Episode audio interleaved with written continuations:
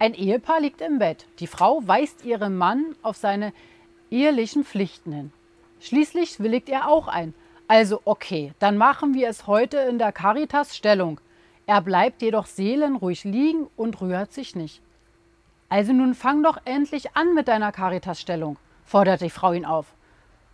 Na, das ist sie doch schon. Du hältst die Büchse hin und ich stecke nichts rein.